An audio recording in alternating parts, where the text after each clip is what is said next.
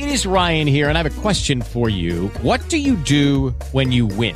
Like, are you a fist pumper? A woohooer, a hand clapper, a high fiver. I kind of like the high five, but if you want to hone in on those winning moves, check out Chumba Casino. At ChumbaCasino.com, choose from hundreds of social casino style games for your chance to redeem serious cash prizes. There are new game releases weekly, plus free daily bonuses. So don't wait. Start having the most fun ever at ChumbaCasino.com. No purchase necessary. VGW Group. Void were prohibited by law. See terms and conditions. 18 plus.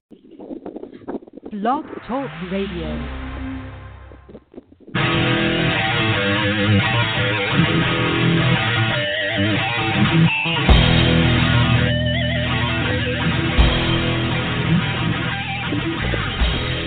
Hello, hockey fans, welcome to the Hockey Podcast. This is Mark Warner, along with Chris Lisa, my host. We're here to talk about the Stanley Cup Final. Chris, welcome to the show, sir. Good day to you. Good day to you. Nice and smooth. Not too shabby. Sure beats how I, I brought us in last time. I was still trying to figure out what to do with this studio interface they have for us, and uh, so far so good this time. We have a pretty special guest here today, old friend of the show, Dana Lane, is going to be calling in to join us, and we'll get the Vegas perspective on what went down in games one and two. But before before we get to Dana, what did you think of last night, and give me an overall view of uh, what you saw so far in the first two games? I'll give you three three quick points. Uh, first two, which really uh, also from last night. Uh, one, the Penguins are dictating play. Uh, other than the second period of Game One, they are totally dictating play. The Sharks have had moments, but the Pens have been in control of these games.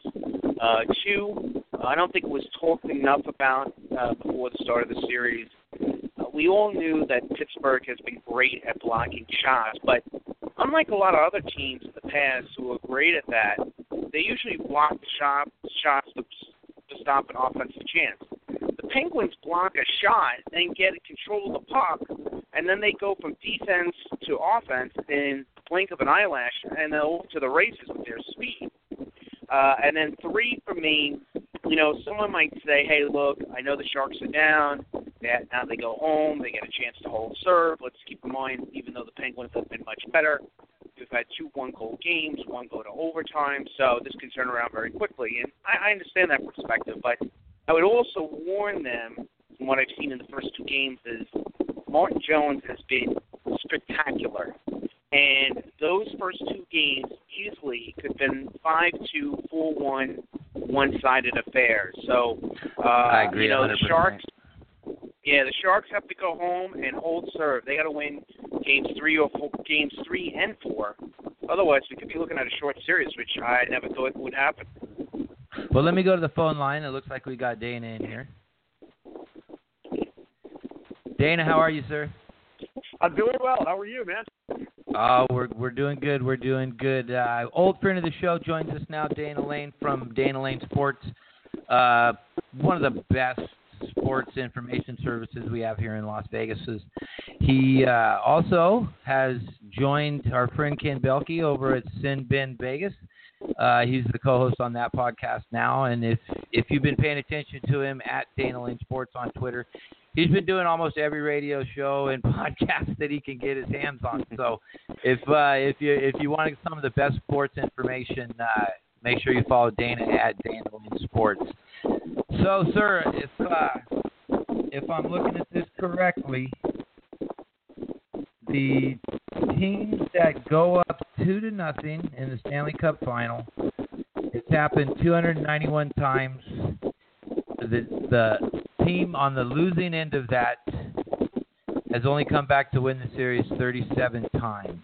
So give yeah. me gi- give me a reason, if you can, why there's still value on San Jose in this series. Well, I can tell you this: the bookmakers think there's value on San Jose. They opened up a minus a dollar thirty-five for Game Three, and uh, the bettors are all over San Jose so far. You can't get anything. Well, there's one line under a dollar forty, but that's been bet up to right around a dollar forty-five, and I see a dollar fifty as well. Uh, hey, look, I I don't know. You know, for me, you take a look at the first 30 minutes of both of these first two games, and there was no doubt who was the better of the team. it seems like it takes San Jose about one and a half to two periods to make adjustments to be able to counter their speed. They have not been able to force a, a ton of Penguin turnovers um, in the first half of games, and that they started to do that a little bit more in the second half and, and apply some pressure. But um, you know, I just don't know. You know, speed usually wins, and great goaltending wins, and I think that they're getting pretty good goaltending out of Matt Murray. Although we know that the Sharks have hit a ton of pipes, and, especially in Game Two, so the, the scores could be you know an inch here, an inch inch there. The scores could be completely different. But I think just to the naked eye, even if you didn't know what the scores were, uh, Pittsburgh has a definitive edge on the ice. So going going into this into the final, I heard a lot of people talking about um, San Jose had too much speed for the heavier checking teams in the West. That's how they they were able to uh, pretty handily erase the Kings, uh, and then move past second round. And their speed was too much for the heavier game. Uh, St. Louis in the long run there in the Western Conference Final. Uh, how how's Pittsburgh flip the script there and use their speed to not only neutralize San Jose's speed, but like you just said, uh, just just pretty much track meet right past them. And I think they're out shooting them at almost two to one rate here in the final, and that's almost unheard of too. How's Pittsburgh been able to take away that advantage that seemed going into the series might have been with San Jose? Well, the only thing that I thought San Jose was a little bit better at than Pittsburgh wasn't necessarily the speed, but what they did really well uh, going into that series was get themselves in a position to have offensive success, and, and meaning, um, and we see Pittsburgh doing it in this series to San Jose, meaning just you know, you hear somebody say, "Well, they're a better skating team." Well, what does ska- a better skating team mean? Well, to me, it means are you getting it's just like in kind of like in basketball are you getting position on your defender to put yourself in a better position to have offensive opportunities and i thought that they were going to they were able to do that against St. Louis and uh, certainly in the earlier rounds of the playoffs. But I think Pittsburgh has turned the tables on that. So not only are they the faster team, but I think that they're in better position most of the time as well. But again, on the flip side of that, in the third period, I thought San Jose pretty much had the better of those chances. You saw their their offensive opportunities come from inside a lot more, whereas in the first couple periods their offensive opportunities came from the perimeter. Now, one one thing I saw, and I, I saw it saw it in game one, but I wasn't sure uh, where you stood on game two. You did have the under uh, as as one of your one of your plays in game one. Did you follow that up yes. in game two as well? because that Uh, that you- to me was. Go ahead. That, that's okay. No, we didn't play the under in that, but what we did play, uh, we played the under in the first period at one and a half, which cashed.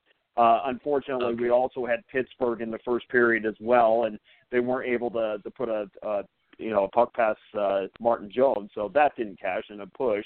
And then we had uh, San Jose for the game, so we were one one and one on on game two, but we kind of shied away from the total because uh, again, I wanted to see what kind of adjustments were going to be made in game two, but uh, fairly certain that Pittsburgh's speed was a good play, or I'm sorry, fairly certain that they were going to make adjustments in the at least in the first period, uh, and it was going to be a little bit tighter game uh, than it was in game one.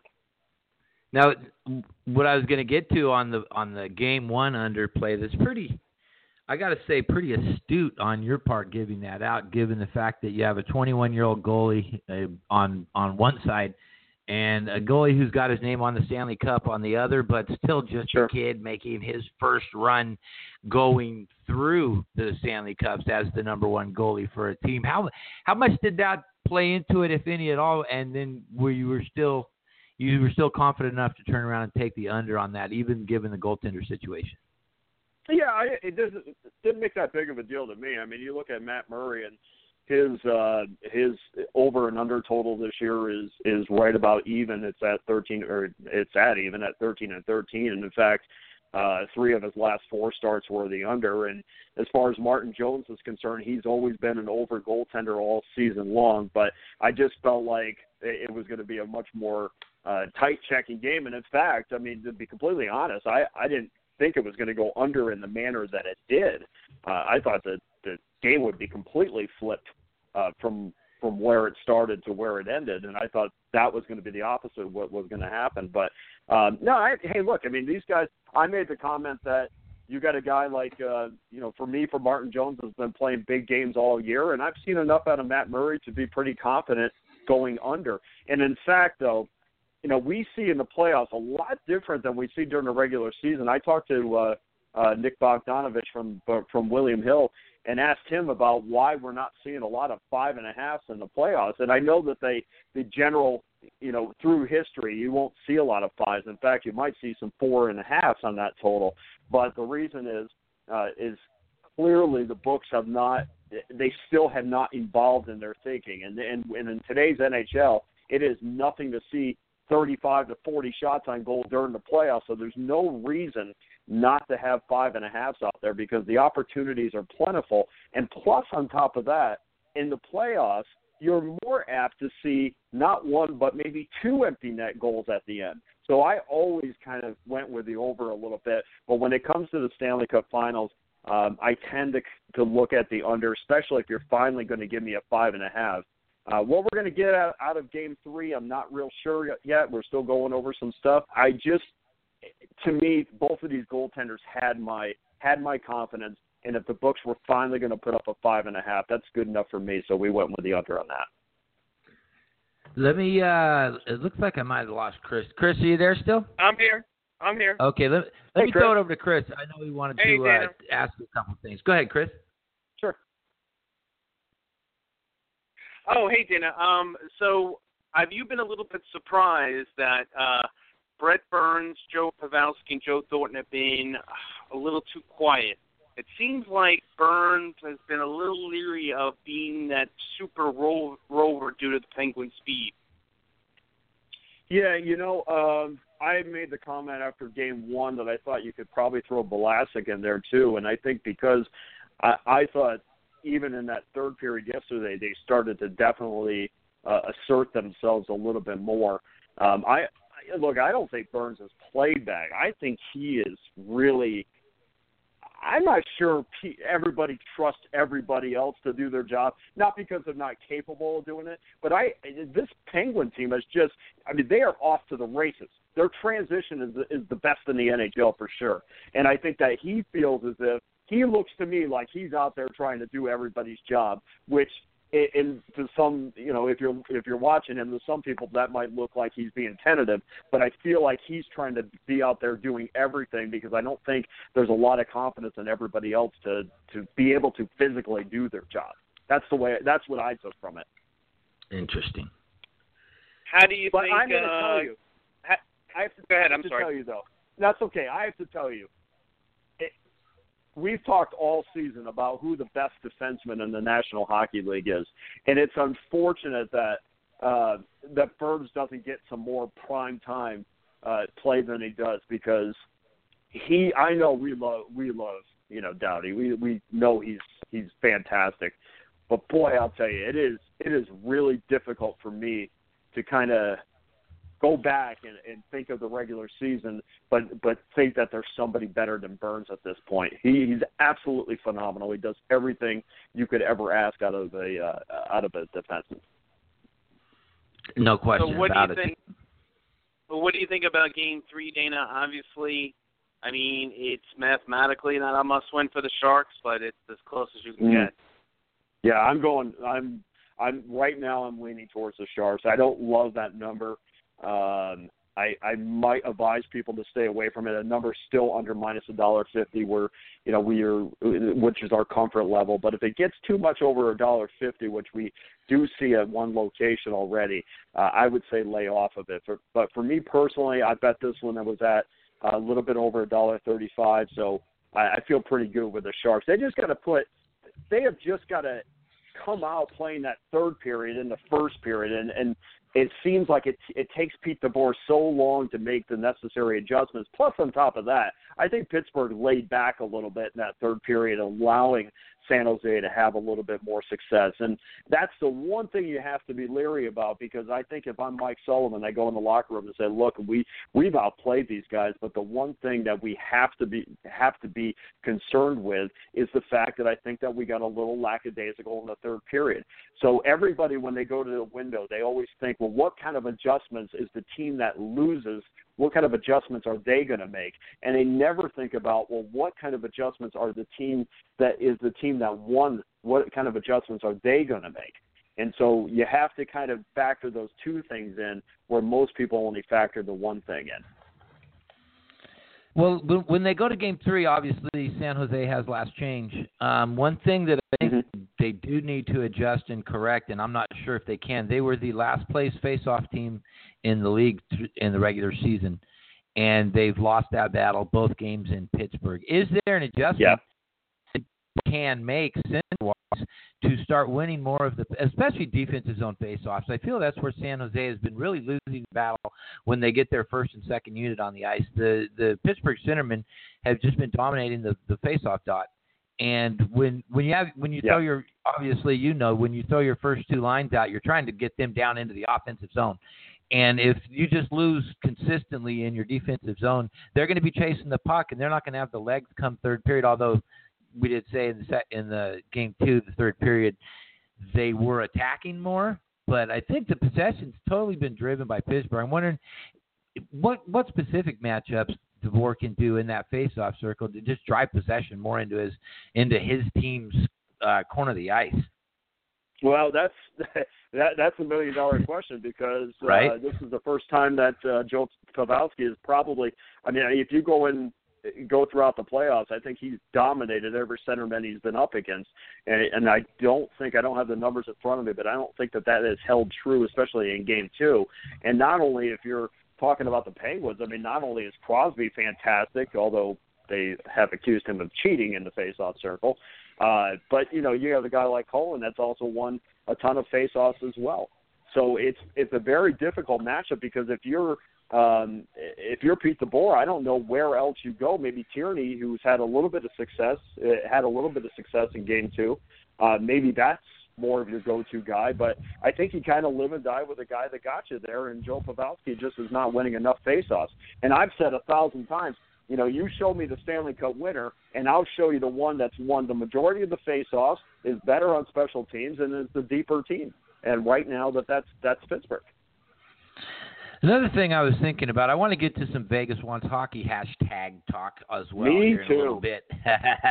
we got about we got about twelve minutes, but uh, one thing, and I've seen I've seen the Sharks a lot out west, and and not as much of Pittsburgh, obviously. But one thing about the Sharks, and I felt this is true over the years as well for for St. Louis, when they try to play too physical of a game, it takes away from what their strengths are and with the the hit totals being 72 in game one and 79 in game two, I, I feel that San Jose might be trying to get into that physical mode. That I I think I don't know. I don't know what if they're not good at it. Do they have? No, they got to hit and they got to check and they got to try and slow down Pittsburgh. But I think maybe if if you do a little more of of your own uh, and of course, it's easier said than done. But I think if they would do a little bit, a little bit more concentrated on their breakouts and their speed game, which is what got them to the final, and a little bit less on the physicality, which I've always felt that them in St. Louis, the more physical they get, the less discipline they get in in yes. their, within their structure, and I think that's cost them a little bit, like you said, at least the first two periods of both games um, they, they, they might be a little loose running around trying to hit them and slow them down and not so much playing within their structure.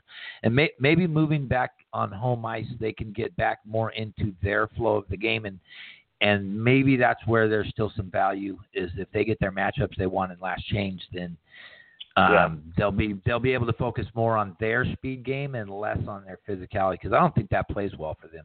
I don't know how you feel about that. Yeah, I I agree, and I certainly agree with your assessment of the St. Louis Blues because that was the type of, of game that that uh, Ken Hitchcock's team was trying to play as well. And I guess when you can't match speed, you have to be more physical. And we see what Pittsburgh is doing; they have no problem bringing two or three four checkers uh, to to stop your first pass out of your own uh, defensive zone. And that's the one thing that San Jose has got to do better. They've got to get the puck off of their stick as quickly as possible and get it up get it up ice because you know if you can make that first pass because Pittsburgh's been extremely aggressive if you can make that first pass then you have the advantage. You know the puck is always going to go faster than the skaters but you know Pittsburgh is almost you know again equated it equating it to basketball. They're almost trying to force you into that bad pass. And once you make that bad pass they are off to the races with their with their speed. And I think that San Jose is uh, obviously, they can't match them with with speed, and I don't think San Jose can play the same same game as Pittsburgh uh, uh, either because of of their lack of speed as well. So I think they have to kind of go back more into the uh, you know, let let's let's put a bunch of guys in in the middle. And I think it's the Islanders that does this really well. They put a bunch of guys in the middle. They keep teams to the perimeter, and as long as they when they have possession of the puck, you know, it's a complete. You know, they span out and it's a it's a breakout. I, I just don't think that they're going to be able to forecheck as, as hard as Pittsburgh is, and and they're certainly afraid to pinch because if they miss on the pinch, then they're certainly uh, in a bad position. I, I just think Pittsburgh, as far as their options, have a ton more of uh, ton more options available to them than what San Jose can counter with. That's my only that's my only issue with with backing the Sharks in Game Three. Chris, you got any uh, anything else you want to get to looking looking forward here to, in San Jose or? Yeah, the one thing I will say about San Jose is I don't think we've come close to seeing their best game other than Martin Jones the way he has performed. Right. So Fantastic. I would keep I I would keep I would keep that in mind. Um, obviously, they know the deal. Uh, they're in desperation mode, and you know, a wounded animal is a dangerous one. Um, so I, I would also keep that in mind as well. And this has been a very I keep banging this drum, but I'll say it again. Uh, I expected it last night, but this has been a very resilient team. When they've uh, when the chips were down in these playoffs and they had to come up big, they have every step of the way. Now, this is probably the best opponent they've played, so you have to keep that in mind as well. But I would not write off the Sharks yet. You know the old expression in playoff series. You know you don't hit the panic button until you lose a home game. So they right. haven't lost a home game yet. I know they've been a great road team during the regular season and weren't good at home, but actually in the playoffs they've been a terrific home team. Uh, good on the road, terrific at home during these playoffs. So I expect that crowd to be raucous, and I, you know, they win Game Three and the whole new ball game. Yeah, for sure. I mean, I definitely. Uh, there's no doubt. I, I agree with that, and that's why I back the Sharks. I expect them to have a fantastic effort at the SAP Center, but uh, again, it, it just it can't take them 30 minutes to get back into this game. And, and and for the one thing that really bothers me is the ability for the Penguins to get into the offensive uh, zone almost at will. And I, I think there has to, you know, we could go back to physicality there has to be something that San Jose does to stop that momentum because it seems like every single time the Penguins go up the ice, it seems like they're gonna they're they're poised to get a quality shot. And if you can't pinch on them and you're afraid to forecheck them with with more than one guy, boy, you're going to have a hard time. Uh, you know, you're going to have a hard time containing them. Well, all right. Let's uh, let's get a little Vegas hockey talk here. Um, but right before the final started, we had we had Bettman come out and all but spell out that the uh, the announcement was going to be June 22nd. I know you guys at the Sin Bin have been saying that for uh, quite a, quite a while now. I see everybody putting out tweets yesterday. Oh, special sources say done deal. I feel like most of these guys are reading your timeline because you guys have been saying, you guys have been saying it's a done deal for about six weeks now, and all these all these uh, other quote insiders unquote have. Uh, just broke the news yesterday that their special sources are saying it's a done deal to Vegas. Uh, not as much talk about Quebec City right now Um, what was your take on the commissioner's thoughts there Monday?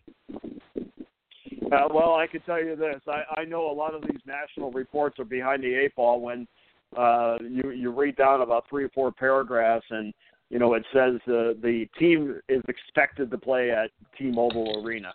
Well, no, they're not expected to. That is where they're going to play. Yeah. okay, there is no other options. Okay, so you're just I don't know where you're getting this information from, but uh, you know, obviously your finger's not on the pulse of what's going on. So as far as what Bettman said, uh, it was really, you know, I mean, hey, look, all I've ever wanted is a date. Give me something of substance. And, and I never wanted this. I don't think any of us wanted this to go a year.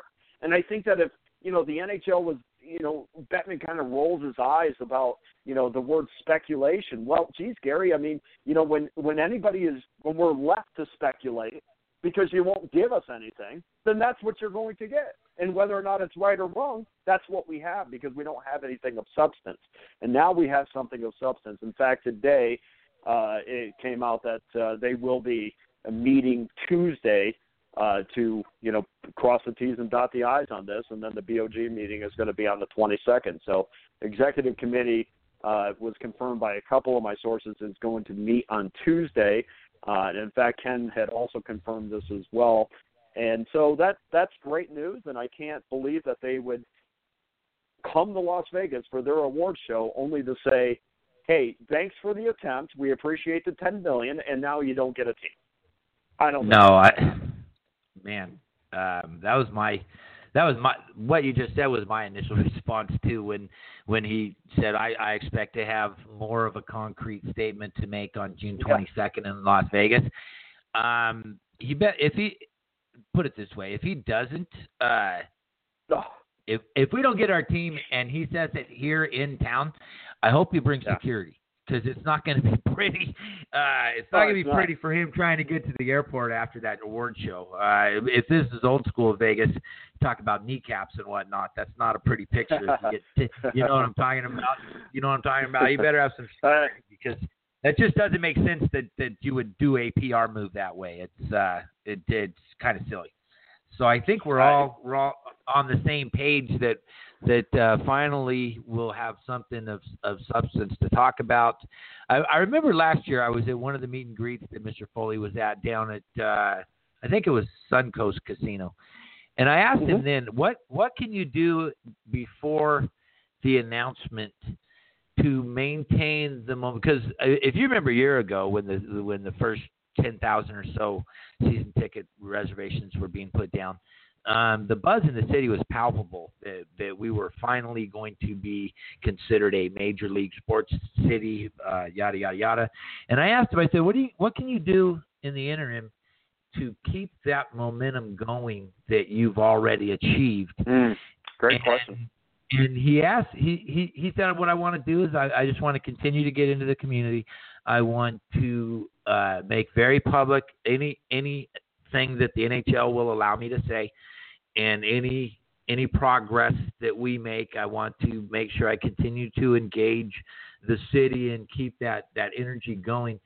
Do you think, and and not Bill Foley um, specifically, but do you think the Vegas Wants Hockey Group could have done more in the interim 12 months to maintain that momentum because I almost feel like it, it plateaued a little bit uh, December, January as the middle of the NHL season wore on, and it just kept getting longer and longer. Do you think? Do you think I, I got that right? Am I am I kind of feeling that maybe the, the momentum plateaued a little while back? And if so, how how do obviously the, the announcement is going to re-energize the whole thing, but what can they do going forward after the announcement to re-energize that fan base that we have here?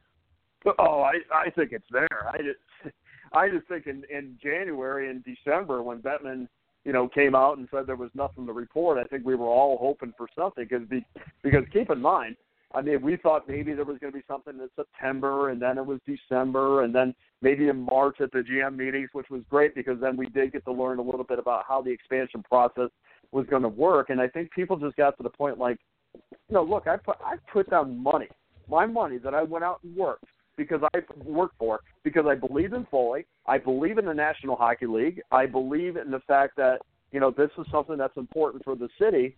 And now it's like, you know, if you would have told these people it had been a year before they would have heard back about how, you know, essentially they're all shareholders in this. We we've all put our money into this, and we've certainly have all put our emotions into this into this. So we, I think, after a while, we were like, you know, we deserve an answer, and then it's kind of like, you know what, let me know when you're ready, because it's I'm not going to continuously every day pouring my emotion into this if you're just not going to tell me anything, and and you know, I mean, things do get lost in the holidays, and there's a lot of other things uh, going on. But believe me, when this thing gets announced, then it's game on because we can do anything. We could, you know, there's nothing we can't do to engage the public at this point. And, and believe me, I'm telling you, last night, I, I don't know if you saw my tweet. Last night, no dog in the fight. Las Vegas, the Stanley Cup playoffs was trending at number four on Twitter. Only I didn't. Ottawa. Ottawa was the only Canadian National Hockey League city where the where the Stanley Cup final was, was trending.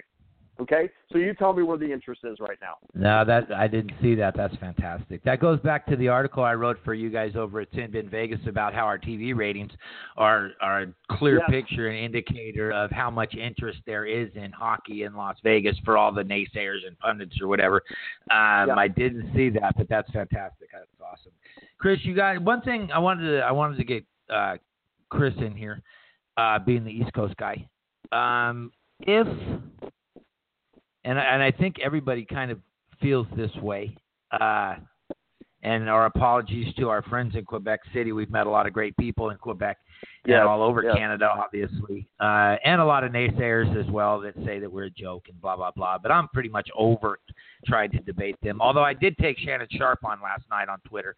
If you want to, uh, I don't know if you saw that, but he he put a tweet out that it was about football, but it, it's just. Yes.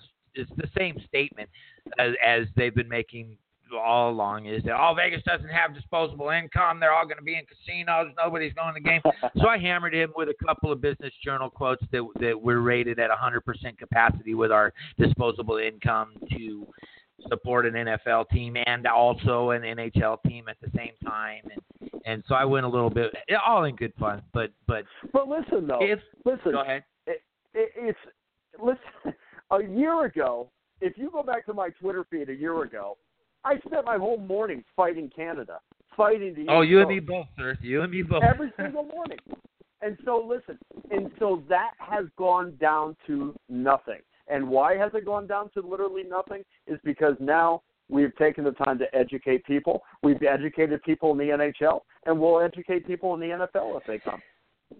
Yep, there you go. So so if if they do in fact hold Quebec City in reserve for uh, a Carolina or I don't know, maybe a New Jersey. Everyone doesn't ever mention that New Jersey's always in the bottom bottom five in in attendance as well. Um, because I guess because they got cold weather there, so they're still a hockey town. But uh, been in the if- bottom, been in the bottom of the league for 15 straight years. Correct, correct, sir. But they never get mentioned as, and almost even behind the scenes had to take a few hundred million from the league in order to avoid bankruptcy. But uh, because it because it's cold there, they're okay. They get a pass. Um, or maybe if the Arizona lease runs out, Chris, they do not announce that both Quebec City and Las Vegas are getting a team. Um, how do they how do they play that immediately PR wise? Because that's obviously going to alienate quite a lot of of of. I mean, and let's face it, Canada's a great country. They've got great, fantastic hockey fans. They probably know the game better than anybody else in the world. Um, No, you, you you know you gotta you got to uh, grow the game. And if you put the team in Quebec City right away, um, you're not going to engage any new fans. Um, how do they spin that, Chris? What's your opinion on how that's going to go down? Yeah, I think that's going to be that's going to be a tough spin because I do believe Quebec City is going to get a, a, high, uh, become part of the NHL in the new future. I actually have a new article coming up, uh, uh, hopefully tomorrow morning at Last Word on Sports about this, about the Carolina Hurricanes and how they might have put the final nail in the coffin with Quebec City in terms of their expansion bid and everything that they're going through with the latest news this week of uh, Peter Car- Karmanos uh, the owner of the Hurricanes, being sued uh, by his three adult sons for failure uh, on defaulting on uh, paying back the loan on his uh, son's trust. Uh, so, you know, in the one breath, you know, they're not going to say, well, Quebec City, you know, everyone relax. Uh, in two years' time, you'll get the Hurricanes, you'll get this team or that team, because that's not how it's done. Um, so they're going to have to find creative ways to kind of mend fences. I mean, the good the, the good news for the for the NHL is maybe quietly through sources and stuff to you know get the word out. Like, look, Quebec City is still high on our radar, um, and you know we can see it happening in the you know sometime in the near sometime in the near future. Uh, I I do believe, and I wouldn't be shocked if come the 2017 18 season, Las Vegas, uh, when they start up, is going to be in the West, and the Quebec Nordiques will be back in the league in the East. And unfortunately for our friends and uh, diehard hockey fans in Carolina, they'll no longer be a team. So that's a tricky one, though, from a PR standpoint, how to navigate all those waters. Um, and you know, I understand what you guys were saying about the Devils, although they have a new building and I know they have a new owner and all that there is no team currently at the state of where Carolina is at, uh, from my understanding. So that that is uh, that is the biggest concern on a lot of levels. And I would even say uh, say this: uh, if you put the most, if you put a Bill Foley in Carolina to to navigate that ship, I still don't know if it would work down there. Um, so uh, it's it's going to be tough sledding to say the least. One thing, one thing, Dana, on Monday that he did use was the word defer. Um, we're all obviously hoping that that applies to Quebec City and not us. is is that kind of what you think he put that caveat in for? Maybe was uh, he'll use the the defer the decision on Quebec City until they do a little more homework. Is that one way they can spin it? You think? Uh, for me? Yeah, for you. Oh yeah, yeah, for sure. I mean, uh, look, it, it for me it was never. Um, this was a big problem when Seattle was not involved in this because I think originally Gary Bettman, or at least if you use common sense on this, uh, I think Gary Bettman would have loved just a nice, easy Vegas Seattle expansion. Vegas one For year. Seattle the next, Carolina the, the Quebec, and it's all nice and easy. So, but Yep. then when Seattle decided not to get involved in this because they're you, you know they're hell bent on getting an NBA arena and that's what they want, and then the the NHL would be a nice you know a, a, you know a follow up to that, but certainly not the reason they're going to build an arena. And you could definitely see when Gary Bettman talks about Seattle, he is really he's a little peeved about Seattle because he's Yeah. he spent a lot of time going up there trying to push this thing through and and then last August they decided not to take part in the expansion you know process as far as putting an application in. But yeah, for sure. I, I look if you're if you live in Quebec, you gotta you gotta be disappointed for sure. But then there's something in the back of your head that says, you know, this is a little bit better. Because let's not let's not forget.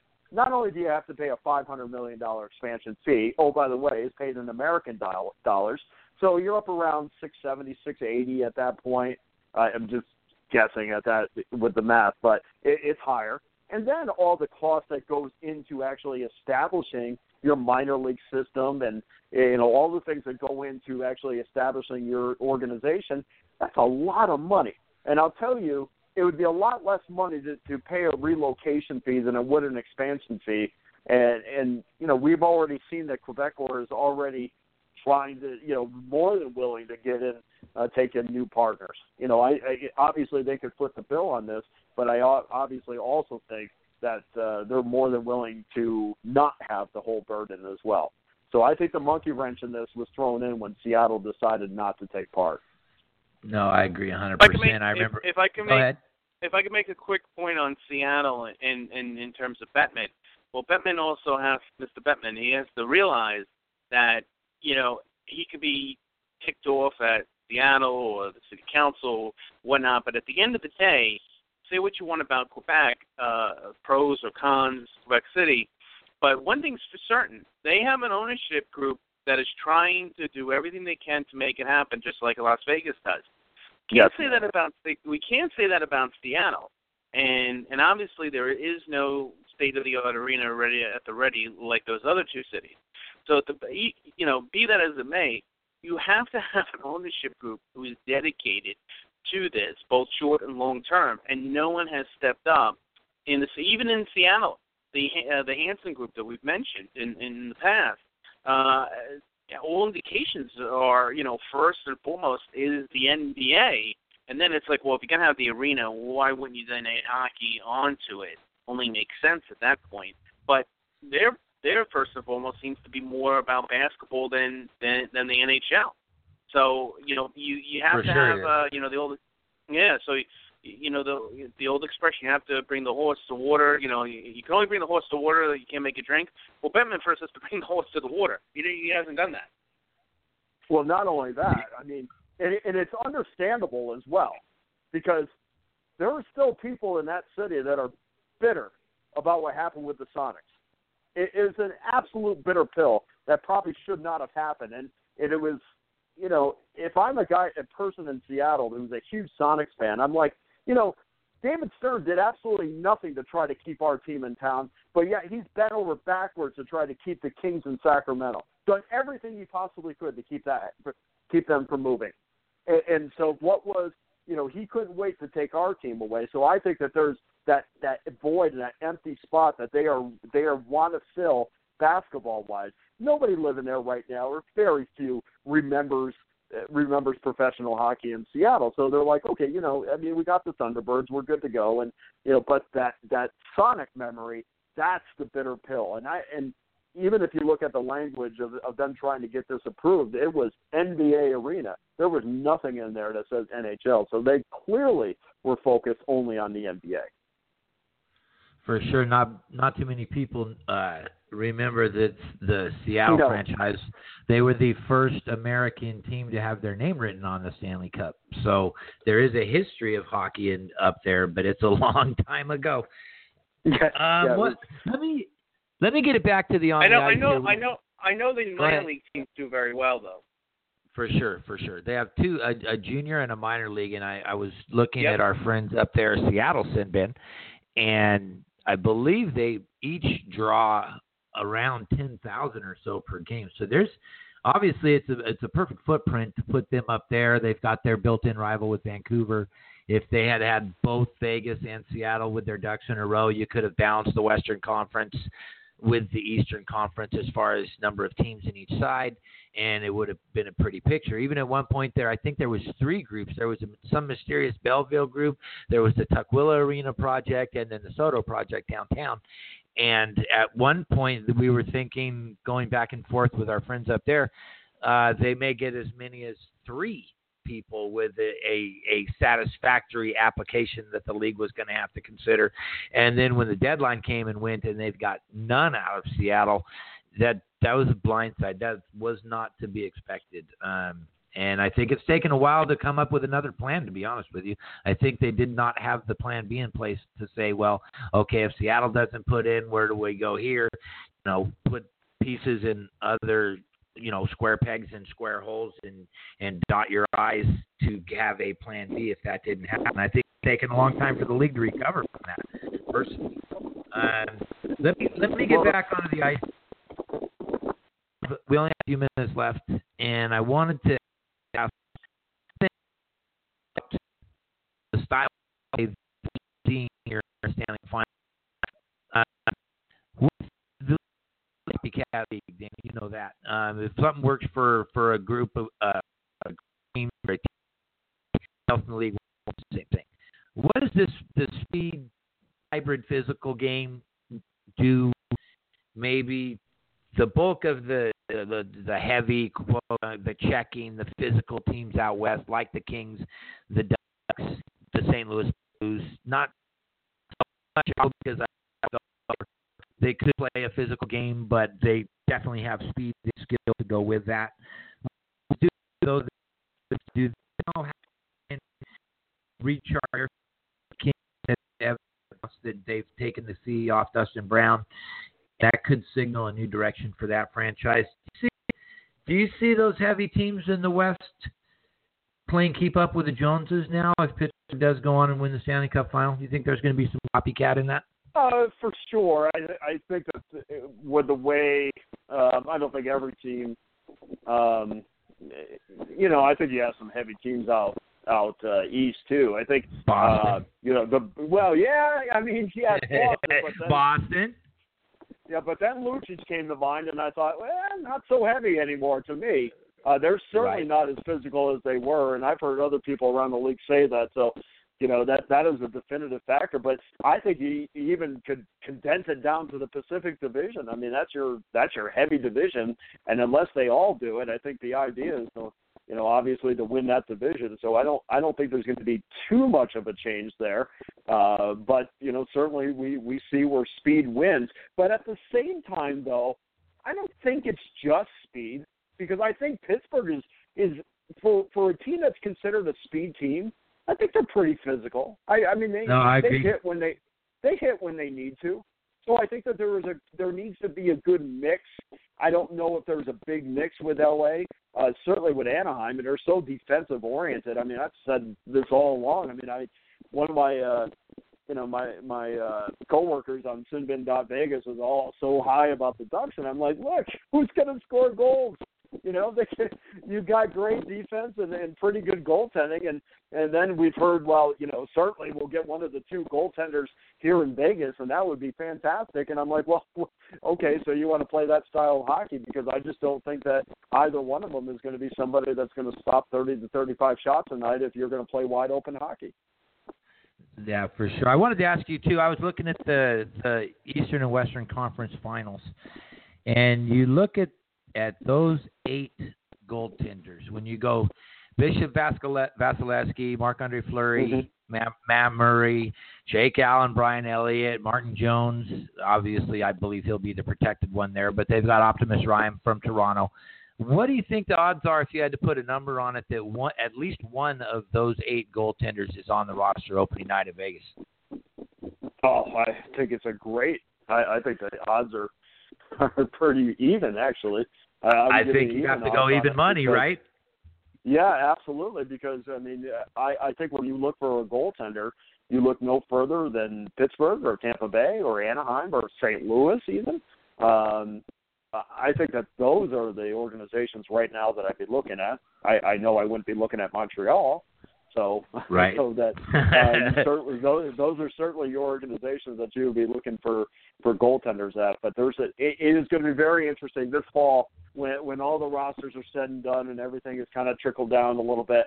I, I am going to start that process of actually you know putting a numerical value on on some of these guys and saying you know this is who we should definitely target. But you know I appreciate all the work that people have done uh, with all this, but you know, we just we heard some variations now of, of what the expansion draft is going to be like. You no longer have to protect a certain percentage of your payroll, and there's going to be some tweaks. So until I know exactly who the players will be uh, in, involved in a possible expansion process um, or, or expansion draft, I, I'm just not going to take the time to do it yet. But certainly, I'm going to start with goaltenders, and it's certainly in the back of my mind all those guys.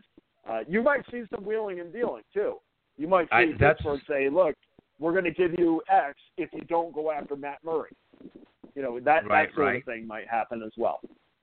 Well, one thing that uh, Chris had mentioned is the the announcement being the 22nd and the draft soon to follow. Uh, I think I think the draft day dealings in response to the expansion draft next year. I think all of those machinations and, and dealings and wheelings are going to start taking place at this year's draft. I mean, if you take the Tampa Bay goalie situation, uh, you have a Vezina Trophy finalist in Bishop this year. He's going to be a UFA in 2017.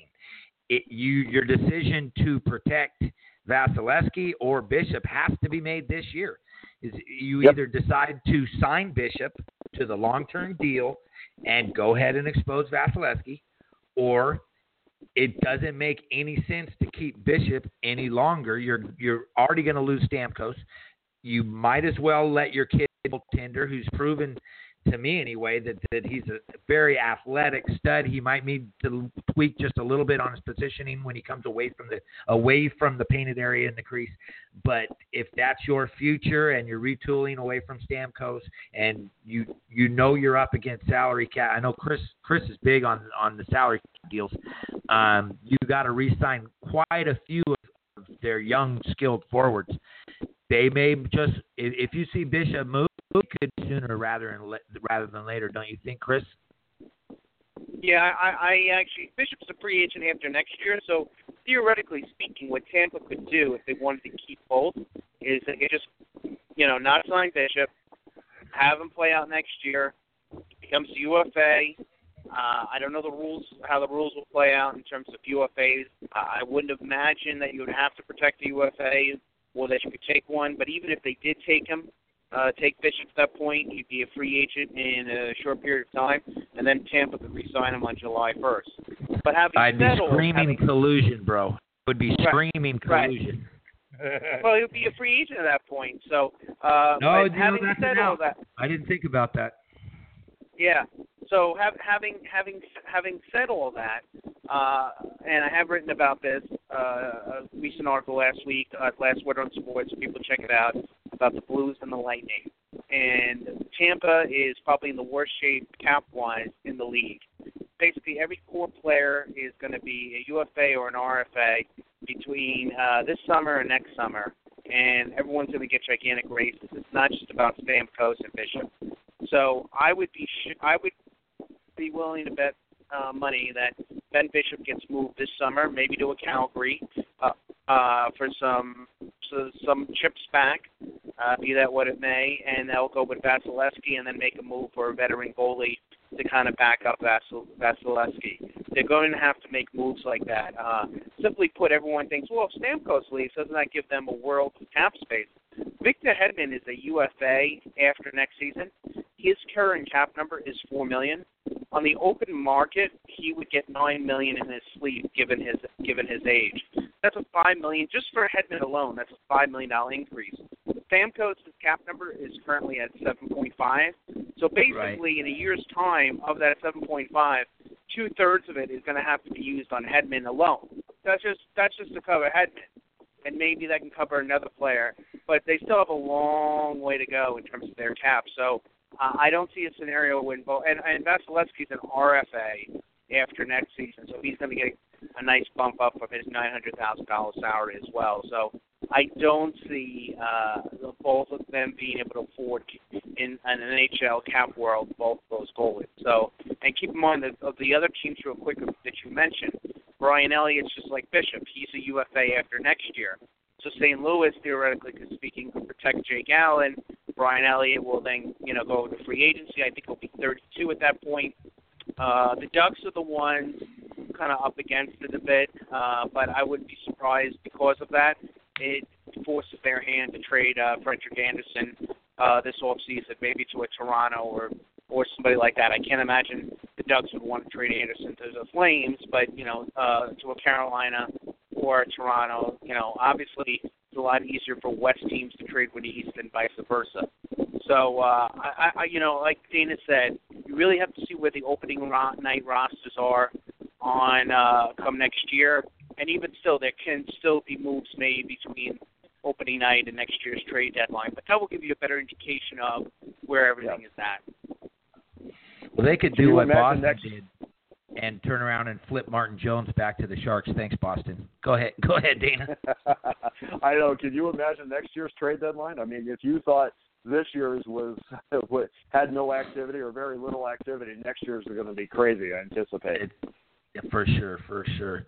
Well, uh, we're we're just about out of time here. Uh, Dana, thanks again as always. I mean, I could sit here and talk hockey with you all day. I'm looking forward to seeing Yeah, you're going to be down. sure. You're, you're going to be down at the award show, right?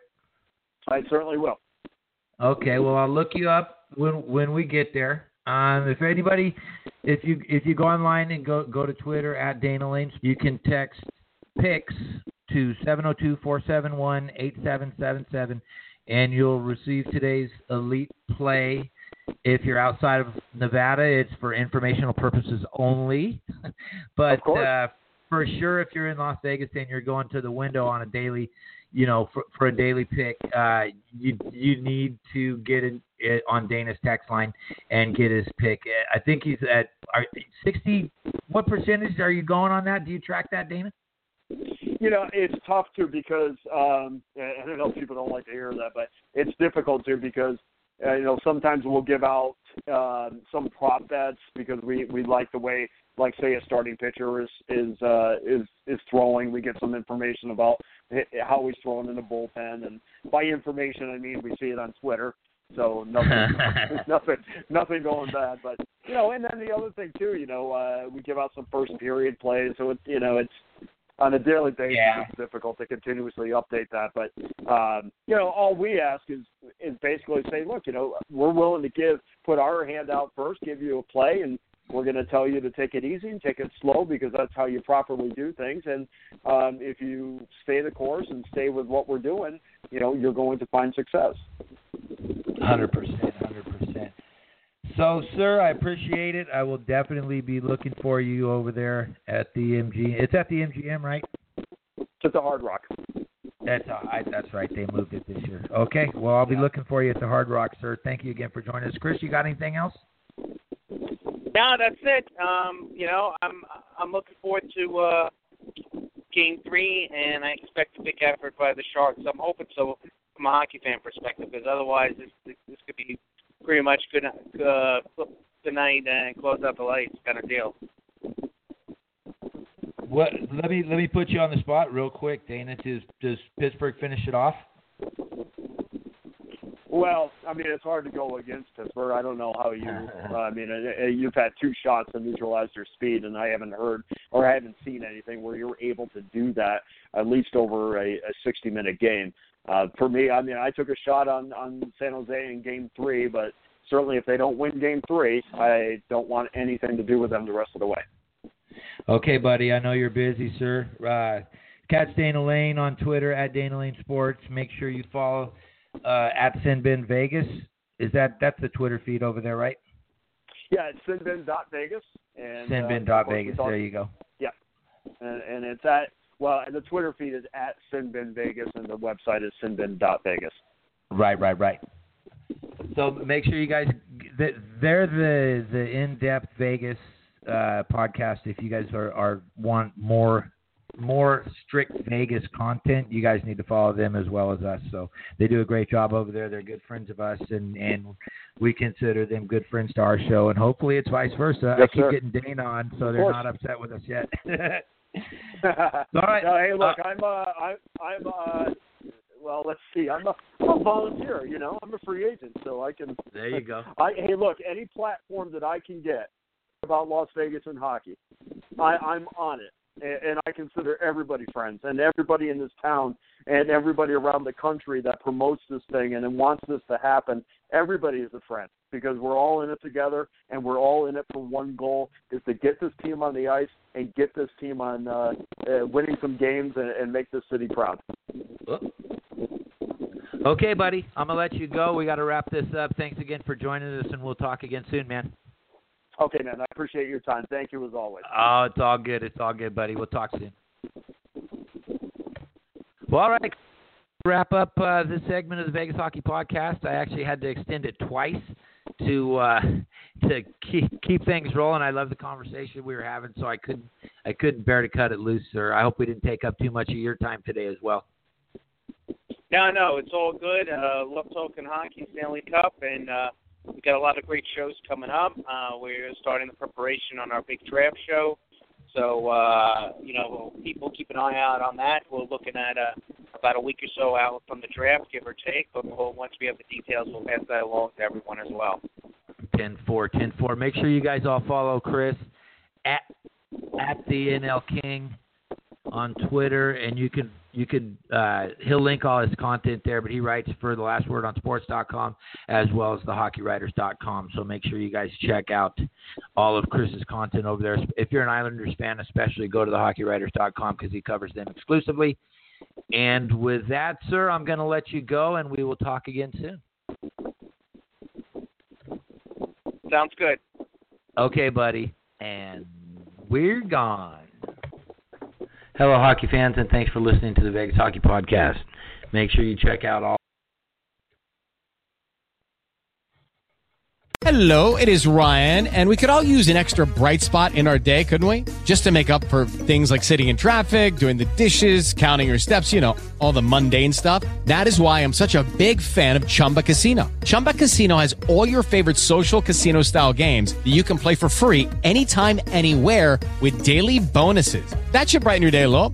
Actually, a lot. So sign up now at chumbacasino.com. That's chumbacasino.com. No purchase necessary. Group. Void were prohibited by law. See terms and conditions. 18 plus.